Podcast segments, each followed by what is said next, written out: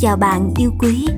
Bạn đang lắng nghe Đẹp Podcast Series những câu chuyện thú vị đến từ tạp chí Đẹp Được chấp bút bởi các cây viết hàng đầu.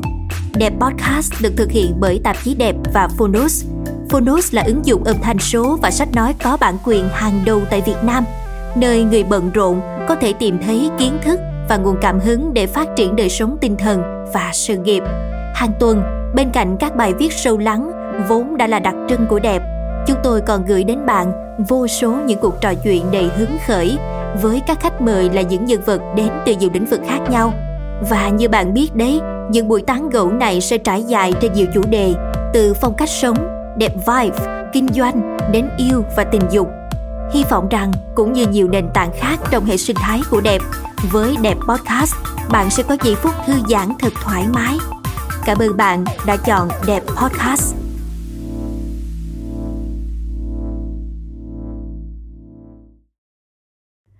Dẫu ở bất kỳ đâu, thì dường như gia đình vẫn là điều thiêng liêng của mỗi chúng ta.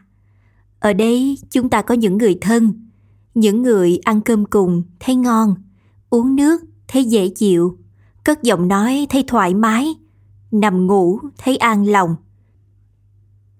Mong tất cả chúng ta, bây giờ và mãi mãi về sau, ai ai cũng sẽ có được những giây phút bình yên, quý giá bên người thân.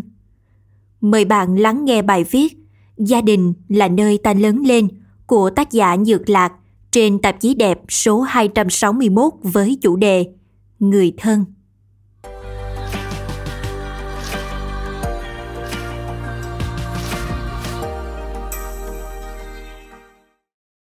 Gia đình là nơi ta lớn lên.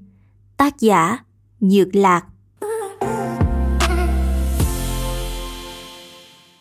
vào cái ngày mà tôi ra đời.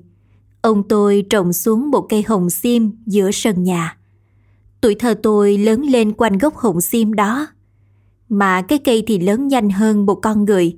Khi tôi còn rất bé, chạy loi choi thích thú quanh mảnh sân con, thì cái cây đã lớn phỗng xòa bóng mát che kín bóng tôi rồi.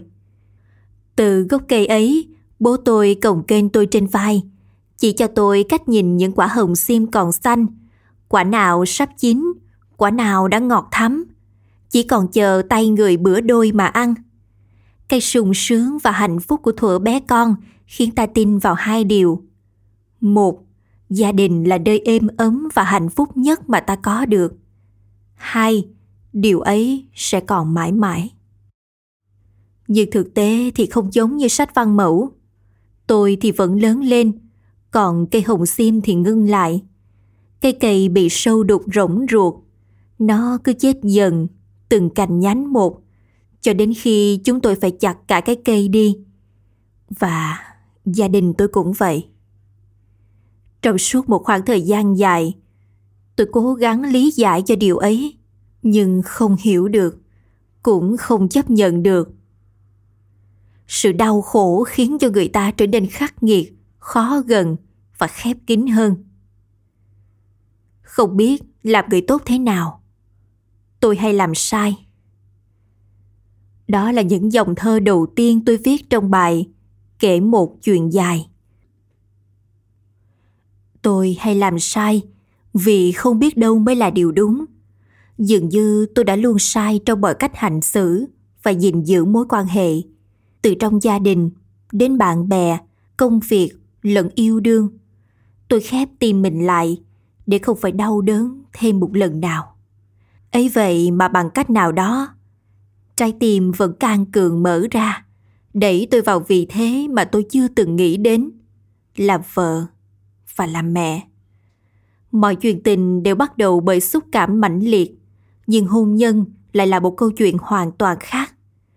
Đó là lúc ta phải chia sẻ phần đời của mình với một người xa lạ như trước đây ta có một căn phòng độc lập và bạn đời của ta cũng vậy.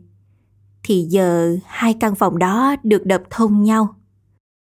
Ở cái thuở ban đầu chung sống, không dễ gì để chấp nhận ngay sự chung đụng này. Như trong bài thơ Nhà chật của Lưu Quang Vũ đã viết. Nhà chật như khoang thuyền hẹp nhỏ giữa sông. Vừa căng buồm để đi, vừa nấu cơm để sống phải bỏ hết những gì không cần thiết. Ta chỉ có mấy thước vuông cho hành lý của mình. Khoảng không gian của anh và em.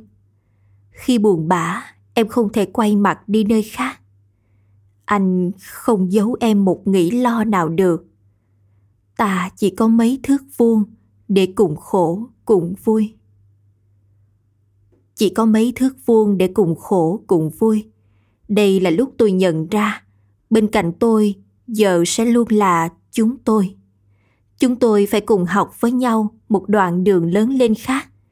Sau những nỗi loạn của tuổi dậy thì, sau những độc lập của tuổi trưởng thành, với công việc và tiền bạc, gia đình là bài học của sự sẻ chia.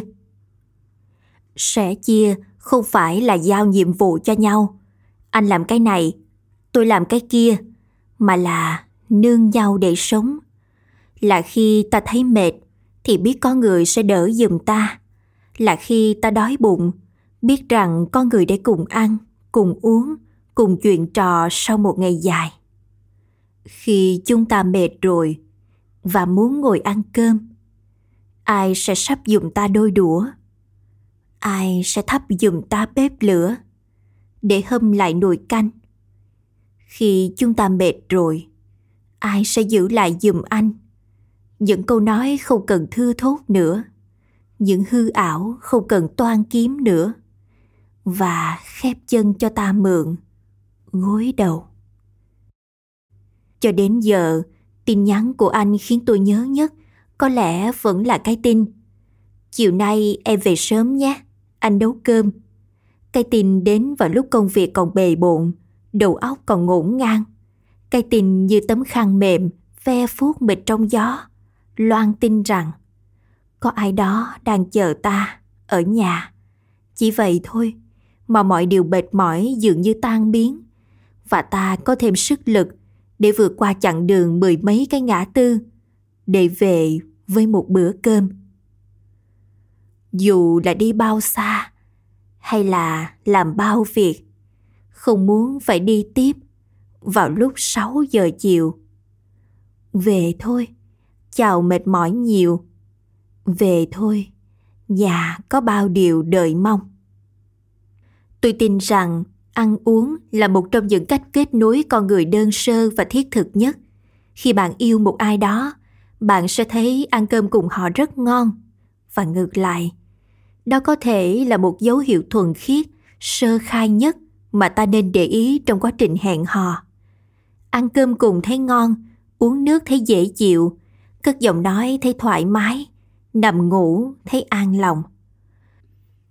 Bởi vì suy cho cùng, nếu ta sống cùng nhau trong một cuộc hôn nhân nhiều năm, nhiều chục năm, có gì đáng sợ hơn việc ta không cảm thấy thoải mái khi chia sẻ cùng nhau trong những điều nhỏ nhặt nhất. Vợ chồng tôi có cái may mắn của sự đồng cảm và đồng thuận trong lối sống. Dù là cách ăn, uống, sinh hoạt, chuyện trò, chúng tôi hiểu nhau muốn gì, cần gì và nên làm thế nào để cả hai đều thấy dễ chịu. Thế nhưng khi ta tạm gọi là đã hoàn thành một bài thi nào đó rồi thì luôn luôn bài thi khó hơn sẽ đến ngay. Cuộc sống là những chặng như vậy. Mỗi khi bạn nghĩ rằng mình đã đủ lớn, đủ giỏi thì cuộc sống sẽ hồi đáp rằng Ồ, chưa đâu. Vậy là sau khi đã rất hạnh phúc và dễ chịu bên nhau, chúng tôi có con. Một đứa trẻ ra đời kéo theo rất nhiều bài học ùa đến. Nữa là chúng tôi có đến hai bài học kéo đến tới tấp, gần như cùng một lúc. Chúng tôi chơi với trong sự dồn dập của những kỳ thi.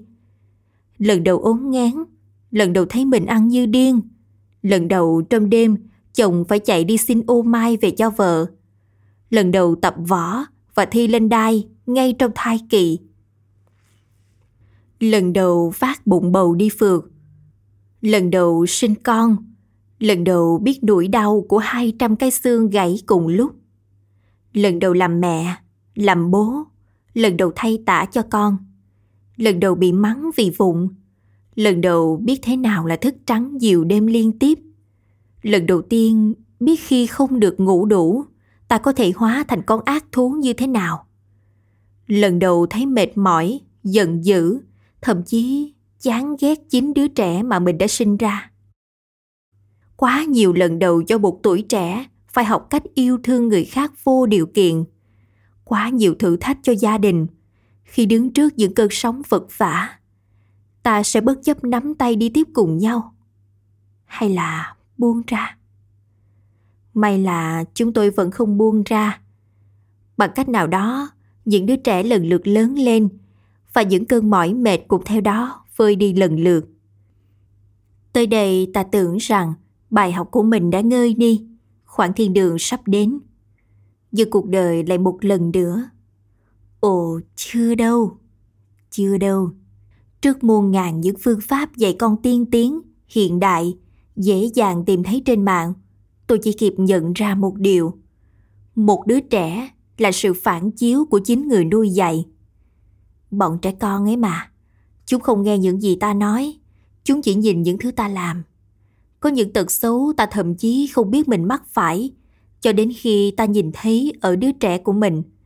Có những điều tốt ta làm, ngỡ rằng vô hình, nhưng lại có giá trị hơn ngàn lời nhắc nhở. Và chính điều ấy mới là bài học, bài thi khó nhất mà mỗi bố mẹ cần phải trải qua. Không nói mà làm, không lý thuyết giáo điều mà sống thực tế như những gì ta tin là tốt đẹp. Sinh con rồi mới sinh cha, sinh cháu trong nhà rồi mới sinh ông.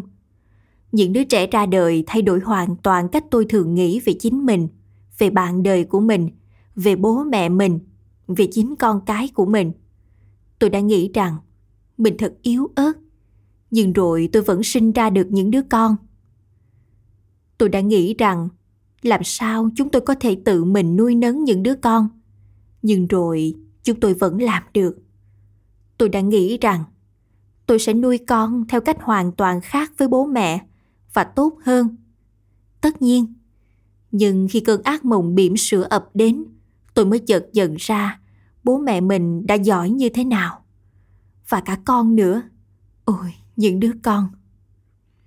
Khi tôi nghĩ rằng mình phải làm thế nào để dạy con, thì con tôi mới là người thức dậy vào 6 giờ sáng mỗi ngày và gọi mẹ nó dậy. Còn tôi là người nhắc bố đóng cửa nhẹ thôi. Bố đi xe máy chậm thôi. Trời mưa nhớ mặc áo mưa. Còn tôi là người nhắc mẹ khi ăn phải kéo bát gần vào phía mình để hạt cơm không rơi ra ngoài. Khi ăn không xem tivi và không nói chuyện lúc ăn cơm. Và đây mới là điều quan trọng. Có một lần khi tôi đang nằm hát ru cho con ngủ, tôi tự chế ra một bài hát theo một vòng hợp âm đơn giản. Lời bài hát kiểu thế này. Mẹ yêu con lắm, mẹ yêu cả em, mẹ yêu cả bố, mẹ yêu cả ông, mẹ yêu cả bà, mẹ yêu cả cua. Thì con tôi, một em bé ba tuổi rưỡi, sau khi nghe xong đã nói rằng mẹ phải yêu cả mẹ nữa. Rồi bé hát mẹ yêu mẹ lắm, mẹ yêu cả con. Và đó là điều khiến tôi nhận ra gia đình là gì. Gia đình là nơi ta lớn lên và nhận ra chưa bao giờ đủ lớn. Gia đình không hẳn được tính bằng máu mủ hay khoảng thời gian ở bên nhau, mà bằng cảm giác thực sự khi ta còn được ở bên nhau.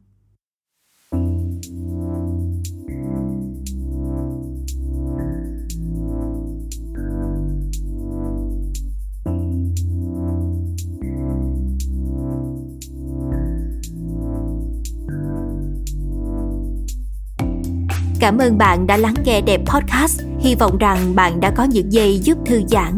Hẹn gặp lại bạn trong các số tiếp theo của Đẹp Podcast nhé. Nhân sự kiện ra mắt Đẹp Podcast, Đẹp và Phonus thương tặng bạn sách nói Wabi Sabi, thương những điều không hoàn hảo ở đường link phonus.vn suyệt đẹp. Chúc bạn sẽ có hành trình đầy tuyệt vời của quyển sách này